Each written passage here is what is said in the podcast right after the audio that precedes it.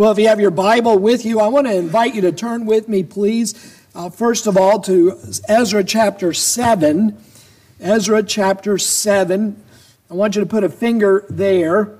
You can find the book of Ezra uh, at the kind of towards the end of the historical books. You have um, Samuel, Kings, Chronicles, Ezra, and then chapter 7 so put a finger there. Then go a few pages to the right to the book of Nehemiah. A lot of commentators believe that the books of Ezra and Nehemiah are to be read as companion books and believe that it is quite likely that they had the same author, and that author might have been Ezra or Nehemiah.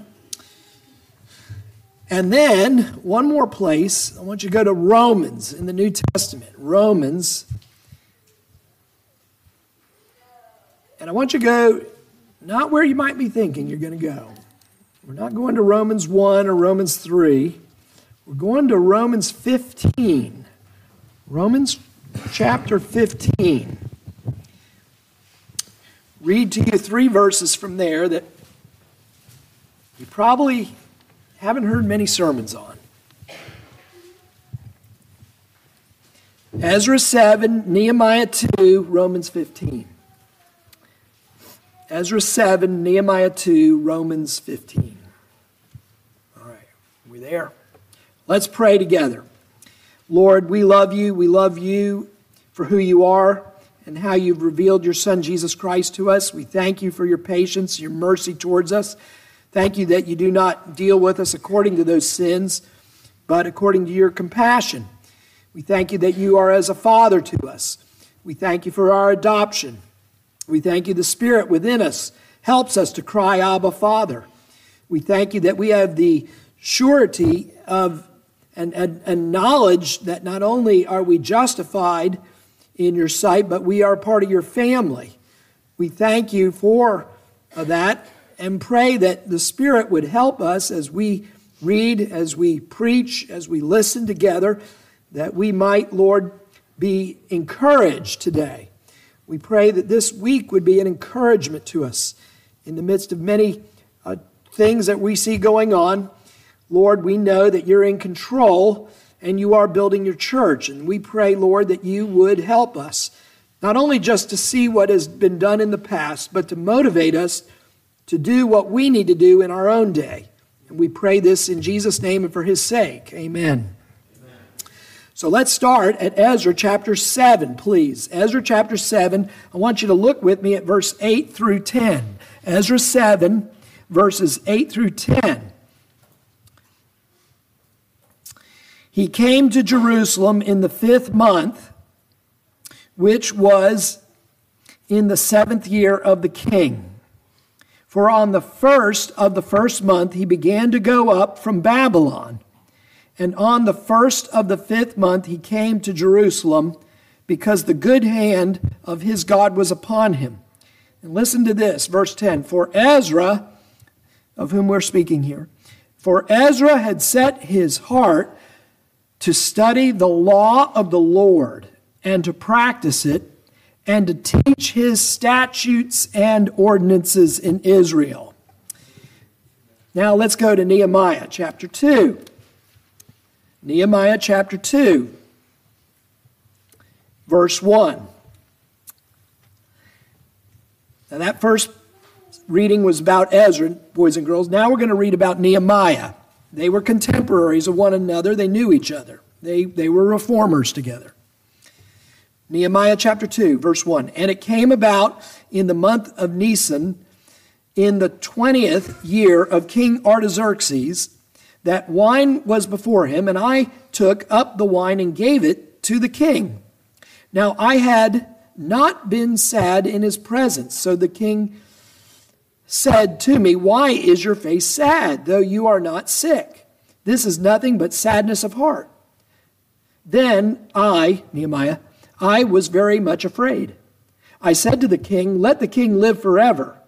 Why should my face not be sad when the city, the place of my father's tombs, that is Jerusalem, lies desolate, and its gates have been consumed by fire. Then the king said to me, What would you request? So I prayed to the God of heaven.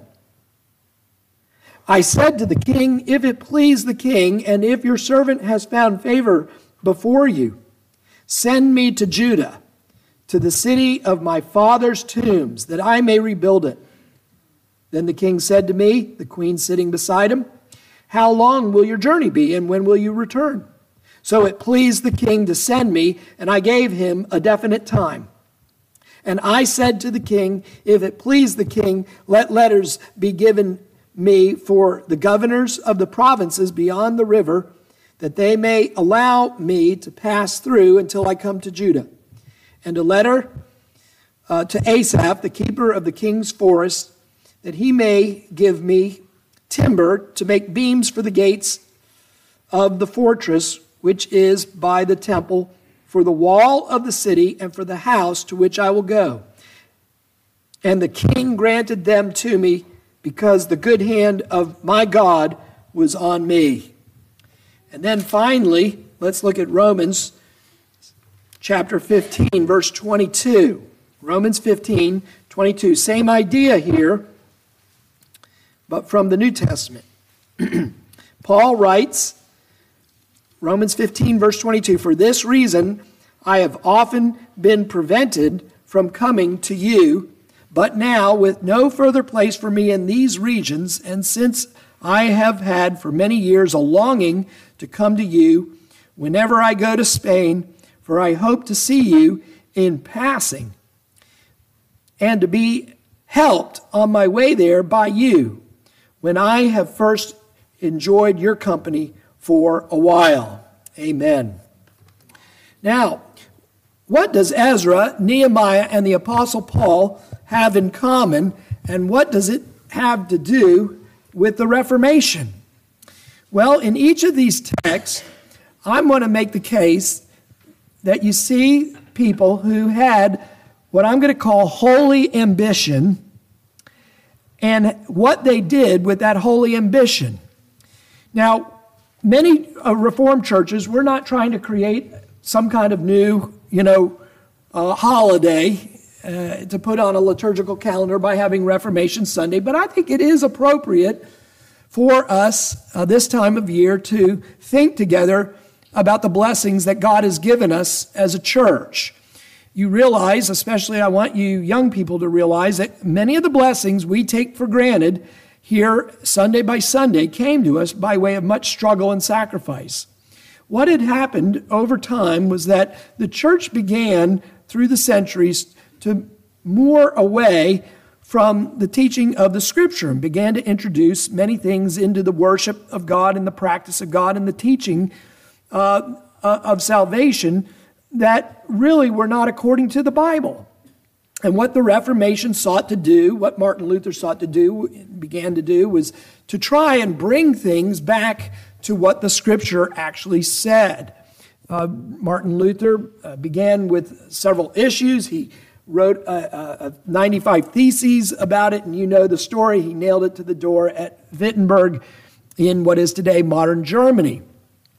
Now, Martin Luther wasn't necessarily looking to set the world on fire by doing that. Actually, it was very common in his day if you wanted to have an academic discussion to do what Martin Luther did. You write your paper and then you put it on the internet, right? You, you put it on the door. Uh, that was the internet back then, boys and girls. And uh, you, you put your, your website up on the door. And people came by and read it and began to discuss it. And if they wanted to reply, they replied to it. And, you know, thumbs up, thumbs down. And they would, they would put their things in response uh, to that paper. Um, of course, the Lord used this discussion and debate far beyond, I think, what even Luther may have imagined uh, would have happened when he first put it on there. What I want to argue here from this text is that we have three examples from one from Ezra, one from Nehemiah, and one from the Apostle Paul, where in each case they sought to do something that they felt that would be good for God's church and God's kingdom. They had, what I'm going to argue, a holy ambition. And what I want to do is use this as really an occasional sermon, a topical sermon, to encourage each of us to develop, uh, maybe with pad and paper, pen and paper, excuse me, uh, maybe to work on some holy ambitions under the Lord. And then how do we go about executing some of those holy ambitions? Now, I remember many years ago when I was a younger minister, I had a question for Joel Beeke. He's a famous Reformed preacher up in Grand Rapids, Michigan, boys and girls. And I sent him an email and I asked him a question that had been on my mind for some time as a minister. And that the question was this How much should a minister pray in his ministry? How much should a minister pray? Um, Dr. Beeke's answer to that question I thought was both interesting and liberating. You know what the answer was? He basically said each man has to find his own way on this question. And I thought that was really interesting and liberating. He didn't try to saddle me with what some of the great heroes of the faith had done and, and, and, um, and to, you know, you're not measuring up unless you do exactly as they did. Uh, he rather, I think, wisely said, You basically, Boyd, are going to have to figure it out before God on your own. I say that and I tell that story because as I give this sermon, I am going to make that same caveat here in the preamble. And that is this holy ambition of which I am speaking, you're going to have to figure out on your own. You are not Martin Luther. I'm not Martin Luther. We're not John Calvin. We're not Knox or anybody else. You are who you are. And we're not called to be those men. We're not even called to compare ourselves necessarily to many of the great reformers that we do commemorate and celebrate. We are called with our own unique calling. My calling is not yours, and yours is not mine. So, I, as I give this message, I do not want to saddle you with a, a, a, lot of expectations and exhortations that are impossible for us to fulfill. I do, however, want you to make to take stock though of what your gifts are. What is the season of life that you're in right now? What are the opportunities that might be before you? These kinds of questions and answers I think, change with all of us over time. When you're a young mom with you know, multiple children at your knees, the answer is going to look differently than you are as a woman who is now an empty nester.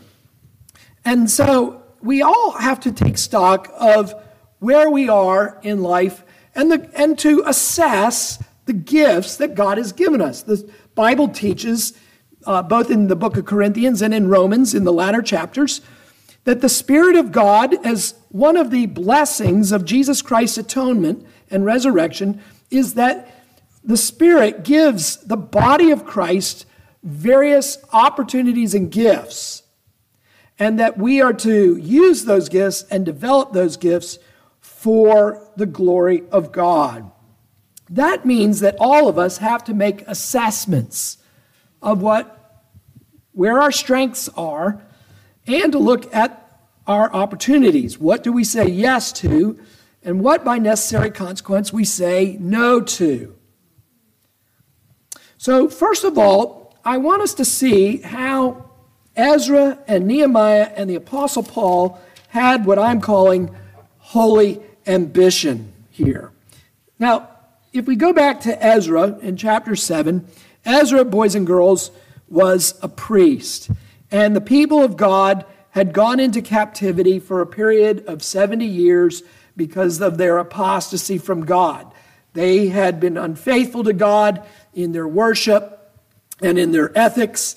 And after many centuries of warning through the prophets, God finally brought a judgment on them, first through the Assyrians, then finally through the Babylonians and led them into a captivity where they would spend 70 years living in exile, away from the land of promise, away from the temple, away from Jerusalem. In fact, God even destroyed the temple and destroyed Jerusalem. Jeremiah had said that this would last for about 70 years. Ezra and Nehemiah reading their Bible along with Daniel. You remember Daniel read the same text and he realized the time was up. It was time to return. Notice what Ezra does in verse 10 of chapter 7. Ezra, it said, had a holy ambition, and that was this. He said, For Ezra had set his heart to study the law of the Lord and to practice it and to teach his statutes and ordinances where? In exile? No, in Israel. It was time to go back home. It was time for the people of God to return to the land of Abraham, Isaac, and Jacob.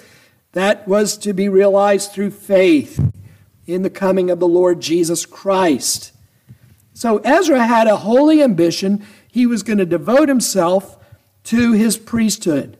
He was going to study the Bible, and he was going to study the Bible not just for himself, but he was going to practice it and to teach its statutes and ordinances to the people of God. That was going to be Ezra's little reformation. Ezra had a goal to study the scriptures and to teach the scriptures and to teach them back in Israel. That God would use that to help bring about the return of God's people in the land. Look at Nehemiah in chapter 2. Nehemiah, as I said, boys and girls, was a contemporary of Ezra. That means he, he lived at the same time Ezra did. They knew each other. But Nehemiah was not a priest like Ezra. Nehemiah was a governor, he's a politician. And see, you can be a godly politician. Okay? So it is a lawful calling, as the Westminster Confession says. Nehemiah was an executive, worked in the executive branch while he was in captivity. He wanted to use those gifts in the service of his people by going back and to rebuild Jerusalem, the walls, the gates, and also to help oversee the building of the temple. And so you see that Nehemiah is sad about the condition. The king notices it in his countenance and says, Nehemiah, what's wrong? I've known you for a while, and you've never acted like this before. Something's troubling you. What is the matter? And Nehemiah does what? He prays, doesn't he? He shoots up what today we call the arrow prayer, right? he, pray, he prays on his feet, if you will. He says, Lord, help, help, help. Give me wisdom. You know, I, I, I, sometimes will do that. People say, Pastor, I have a question. Uh, my first thought is, oh, Lord, help. you know, give me wisdom. And so he prays, Lord, give me wisdom here. What do I say? And basically, he says, you know, the, the land of my fathers is, is in ruins.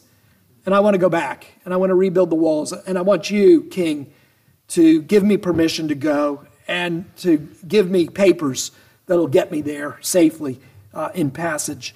And uh, I, I, have this great project I want to do. And it's interesting that even when you go later uh, in the book, I love my, I think my favorite scene in Nehemiah, maybe besides him pulling out the beards of people who are disobedient, but, but the other favorite scene of mine is where he's on the horse at night and he's going around the wall at night. And I love that scene because he tells us that he, um, that he hasn't shared it his, his holy ambition is still only in him, and he hasn't shared it yet with everybody else. Now, he comes in that chapter to do that very thing.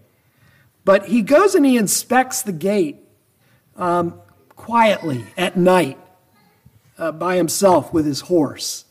And, um, and then you have the Apostle Paul in Romans chapter 15. And I, I wanted to give you one from the New Testament as well.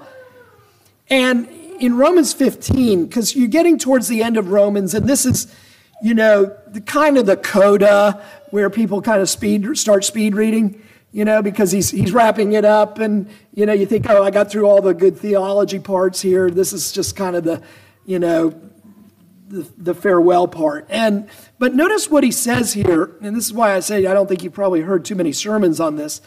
But if you look at verse 25, um, or no, excuse me, 24. He says, Whenever I go to Spain, for I hope to see you, this is see you in Rome, you Roman Christians, for I hope to see you in passing and to be helped on my way there by you when I have first enjoyed your company for a while.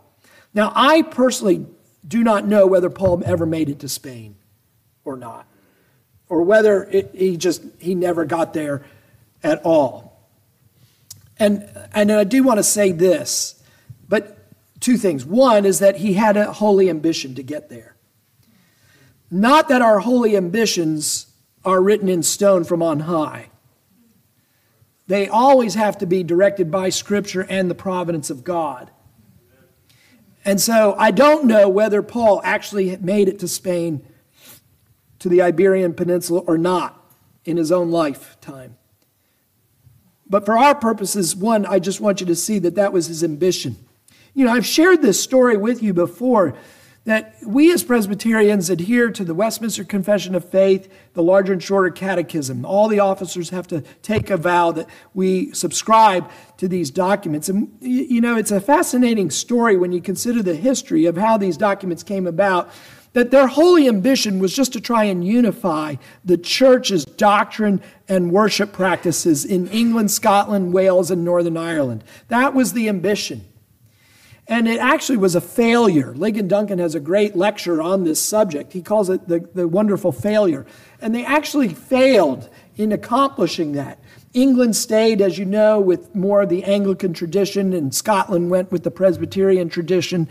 Um, and but the, the the wonderful part about it was that though they had this holy ambition to unify the United Kingdom with one uh, book of worship and one uh, confession and catechism, set of catechisms, was that even though that failed, God still used it. And so, even as we set maybe what might be for us, what would God have me to do in a, my day as a holy ambition, to realize that though that ambition may not be realized in the hopes and aspirations that I had for it, it is not in vain in the Lord. Remember, the Apostle Paul tells us that what we do, we do it with all our might as unto Christ. And Paul tells us also that our labor is not in vain in Christ. Even if it gives the appearance of vanity, even if it seems like this was all for nothing, God has his own reasons and purposes for using our work and our prayers the way He does. So, the thing I want you to see is one, that you should have holy ambition. And by holy ambition, I don't mean a selfish ambition. That's what the world focuses on. I mean, that's what the whole self help section in the bookstore is. You know, it's just, you know, selfish ambition. But it's to have aspirations beyond ourself for future generations. It's to have aspirations for people other than ourselves. Maybe a people group somewhere in the world that's unreached. Maybe it's a particular ministry here in the States, whatever it may be. Maybe it's simply getting your grandkids catechized, whatever that aspiration might be. To have that aspiration, but also to recognize that our labor is not in vain, even if things work out a little differently than we thought they would. That's why I said he, Paul wanted to go to Spain, but we don't know whether he got there. So as we come to this subject of having a holy ambition, we ask ourselves this question by application. And that is this What do I want to do for the Lord before I die? The Bible says that the Lord gives us life, and that at the end of the life, it is appointed for us to die. We're realists as Christians. We're not pretending here. The Bible says that if we want to have wisdom, teach us to number our days. Have you ever done that literally? I have. I say, well, if I live to the age of my fathers and I count, you know, the number of years left and multiply that by 365, you're like, whoa, there it is. You know, it, uh, right there on my calculator. Um, how many days do I have left? The Bible says that it is appointed unto men to die, and then comes what? The judgment. So God is going to hold you and me accountable, not for fighting the fights of the 16th century or the 17th century. So that while we are remembering and commemorating the Reformation of that first, second, third generation of reformers, and I think we should. It's a way of honoring our mothers and fathers according to the fifth commandment. And it's also a way of saying to the church that went before us, we have need of you. Okay, remember the eye cannot say to the hand, I have no need of you. We tend to think of it in terms of our contemporaries, but I think you can also think of it in terms of trans centuries we, we have need of those who have gone before us here. So that, but, but while saying all of that, to say that their battle was their battle. And our Reformation is our Reformation today. I am not called to do things exactly uh, what you know had to be done in Calvin's day. We have our own issues, our own problems, our own circumstances. And we, but we do incorporate the principles of the Reformation. Sola Scriptura. Where do we go for wisdom? We go to the Bible. The, the, the, the Bible is a lamp unto my feet, it is a light unto my path. We search the Scriptures. Uh, we look to Christ in the Bible. Whether it's the Old Testament, we find Christ, or the New Testament, we see Christ. But it is, it is the scriptures that we go to. And this was a, a reformational principle here. So the applications may be different to our own day, but the principles are, are the same. So the question here is what do we do with our stewardship? The life and the opportunities that we have, the gifts that we have. What do we want to do before the final judgment? You know, I, I say to um, periodically to those at, that I minister to um, at the Florence Hand Home and Twin Fountains, uh, because the question arises sometimes with them well, what, what do we do? We're in a nursing home now. And I said, you know, even in the nursing home, and this will lead into my next point here about prayer, but even there we, we can pray and participate in the kingdom work. Uh, you know, it's hard to pray if you've got a huge and busy schedule with uh, so many appointments that need to be fulfilled um, in, in your family calendar. So this applies to all of us. None of us are exempt from saying, What, what holy ambition may I have still yet before the Lord? And what can I do at this point uh, for the Lord? Maybe you're not sure this morning, and I want to say, first of all, that's okay. I don't want you to feel badly about that. Do you think Gideon knew all his life what he was going to do? You don't get that sense with Gideon, do you? Gideon's in the wine press. What's he doing? He's hiding. He's hiding from the enemies of Israel. Why? Why is he hiding in the wine press? Because he's threshing out wheat, boys and girls, and he's afraid that if he does it on the ground above, Remember, wine presses are below the earth. It's a little pit you go down into. He's afraid if he does it on the top of the ground, on the top of the soil, that they'll see he's got grain and they'll come and they'll steal it from him. And so he's hiding. It's a time of, of oppression and defeat. And, and yet in Judges 6, we see how God calls him. He meets him right where he is. So it's okay if you don't have a great plan right now. Maybe you're young uh, and you, you don't, you're trying to figure out your life right now. You're trying, to, I don't know, Pastor. You know, I don't even know where I'm supposed to go to school, you know, next year, next two years, much less my calling. That's okay. Uh, do what you are supposed to do right now and do that faithfully under the Lord and see where the Lord directs you. See where He directs your, your passions, see where He directs your gifts and the opportunities that you have. So Ezra and Nehemiah, Ezra, Nehemiah, and the Apostle Paul, they, they had holy ambitions. For Nehemiah and Ezra, it was to rebuild the walls of Zion and the temple. For Paul, it was to spread the gospel to the, to the westernmost part of Europe, at least on the continent uh, of Europe. Now, again, we're not trying to make, quote, a name for ourselves. That's what the men at the Tower of Babel were doing, or Babel. The, the Bible says we will make a name for ourselves. That was a selfish ambition that was rising up against the purposes of God, and God had to come down and judge that.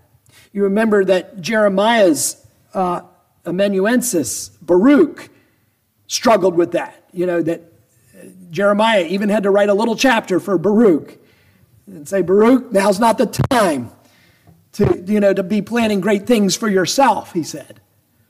Uh, we have other things that we need to do. So this is not to be a, a call to self-centeredness.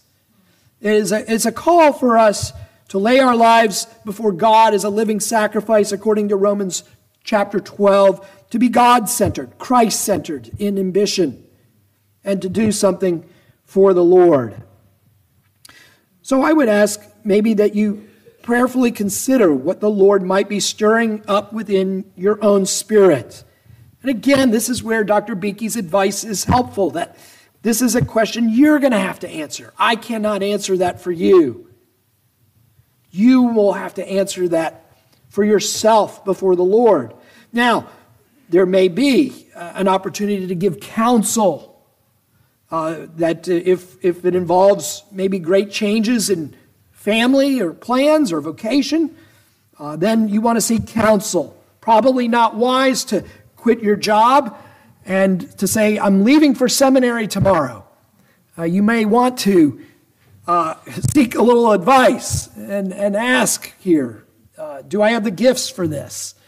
Um, is this something that the, that the elders can say, Yeah, we could see you, you know?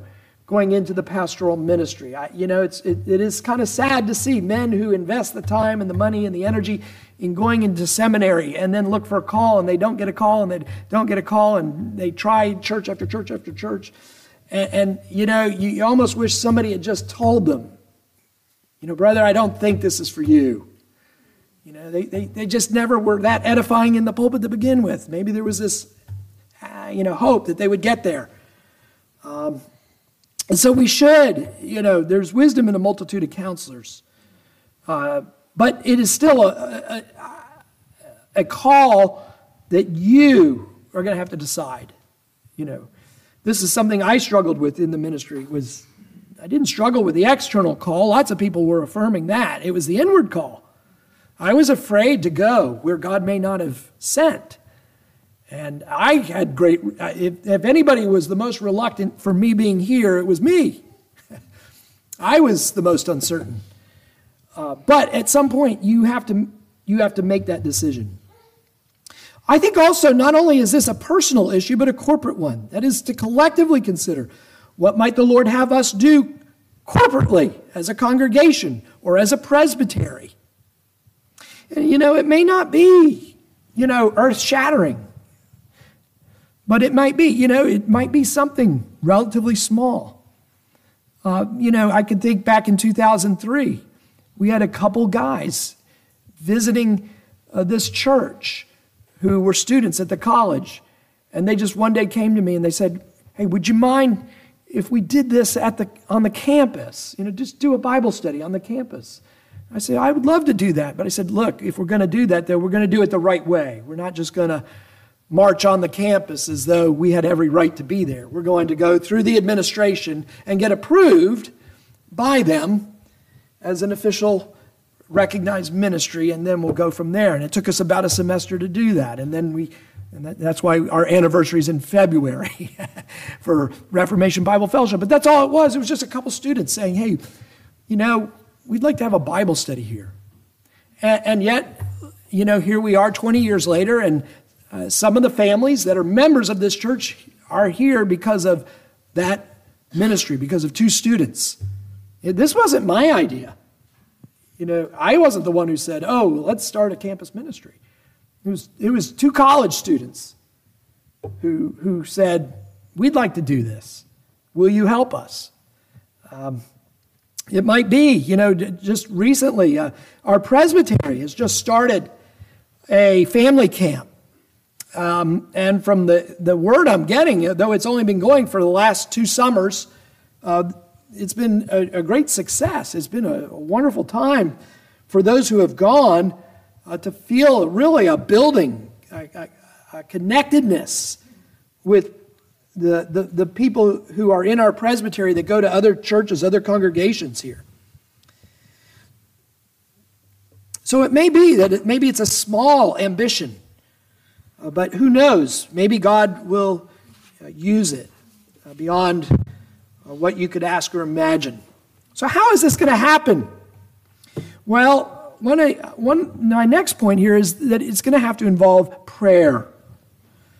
Now, as one uh, theologian has said, you can always do more than pray, but you can't do more until you pray.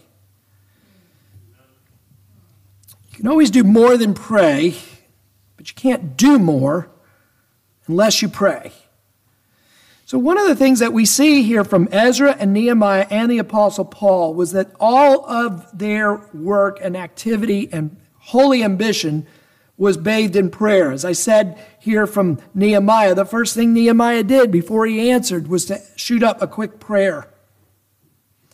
You know, if you look at the book of Acts, almost in every chapter, one of the things that you note in through much of the book of Acts is that prayer is mentioned by name or example in every chapter almost of the book of Acts. They're always at prayer as they do this great work. If you look at Ezra chapter 8 and uh, verse 21, Ezra chapter 8 and verse 21, Ezra says, I proclaimed a fast there at the river of Ahava that we might humble ourselves before our God to seek from him a safe journey for us, our little ones, and our possessions. That is, before the people of God with Ezra go back to the land, they have a day of fasting and a day of prayer.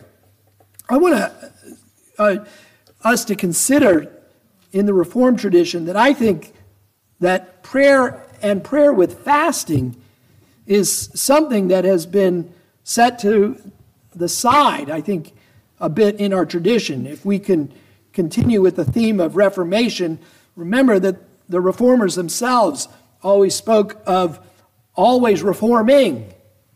And as we are to continue to be going back to the Bible uh, for uh, our piety. And one of the things, as you see, is fasting and prayer. You don't hear much about fasting and prayer uh, these days. But uh, we, we see it in the Bible all the time. We see when Abraham's servant was looking for a wife for Isaac, he, he fasted, uh, we're told. Moses fasted before receiving the law at Mount Sinai. In Leviticus 16 and 23, there was fasting on the Day of Atonement.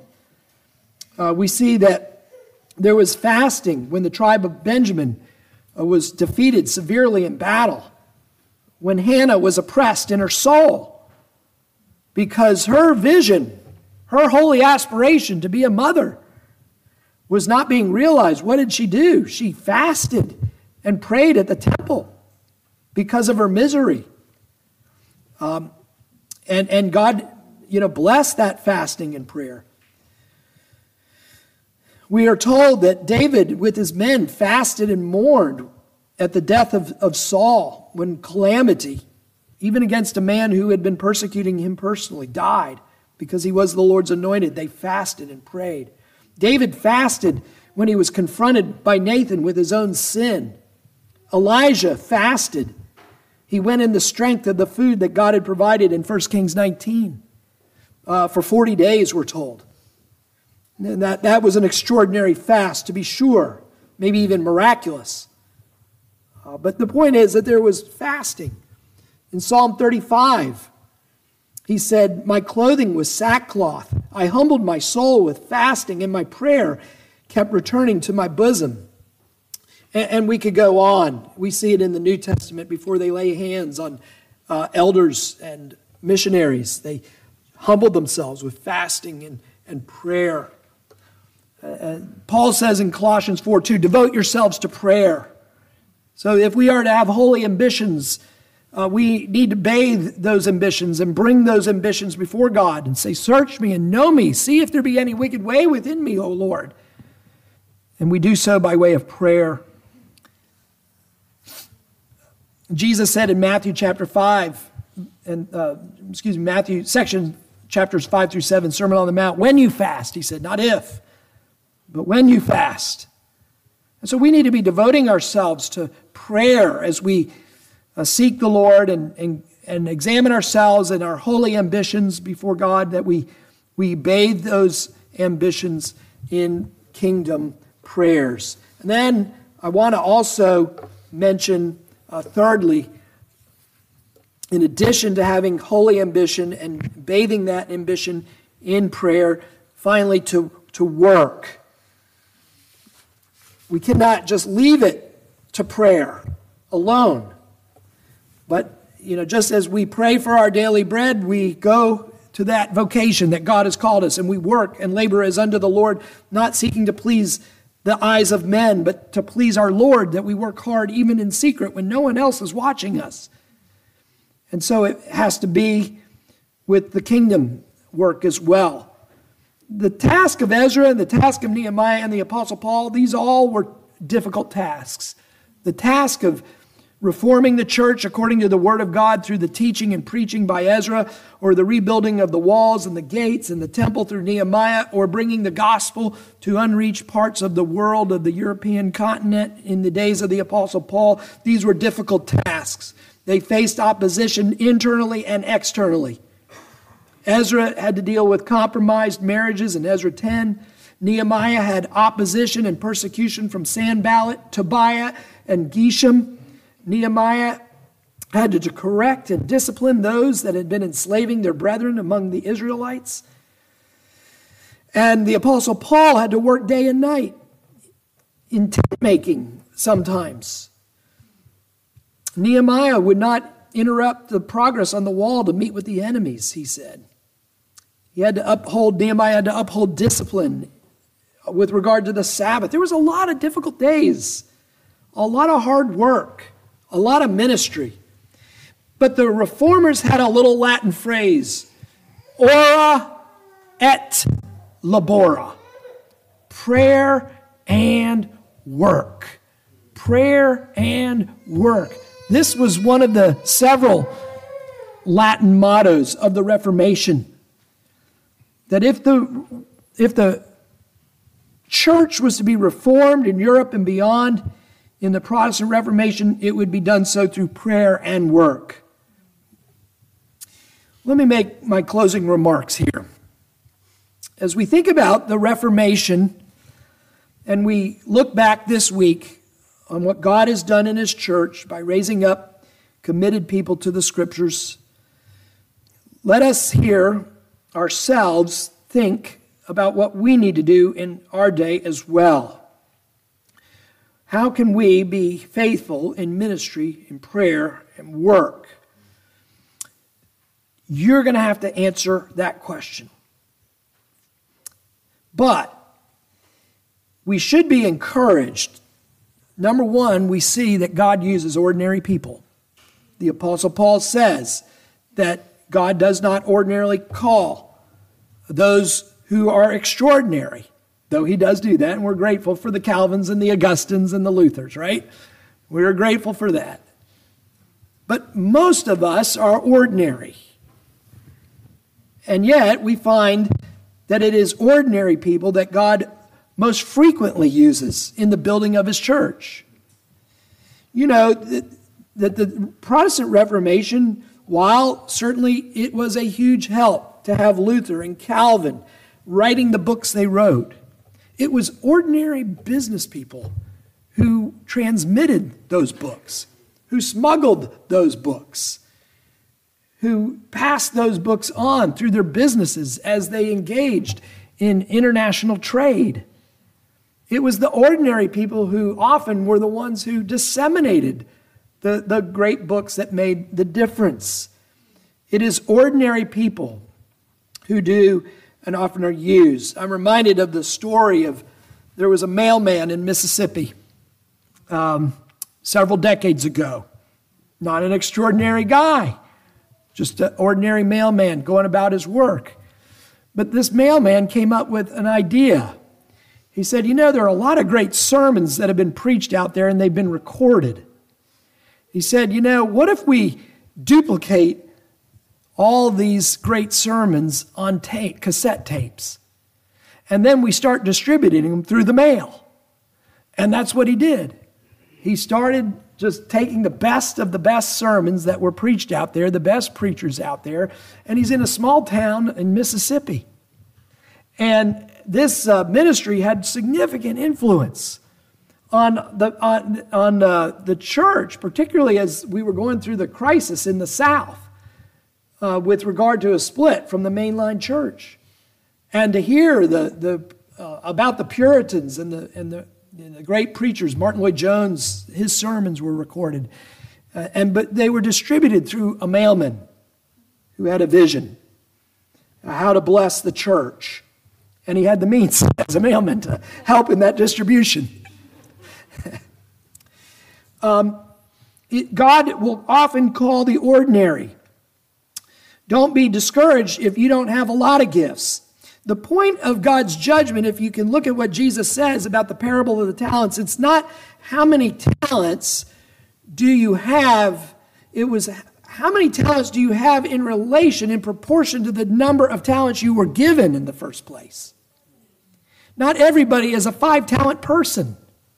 Some people get five talents, some people get three. The most of us get two or one.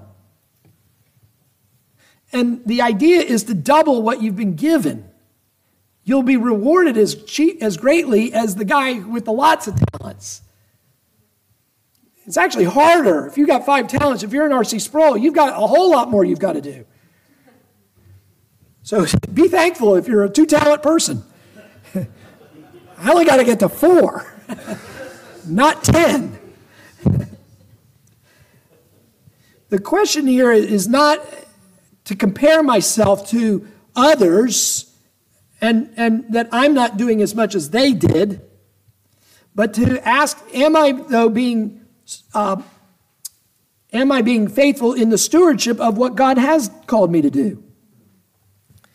So I, I hope this is helpful to you, um, and I hope in many ways as liberating as an answer as I got from Dr. Beeke when I asked him that question as a young minister.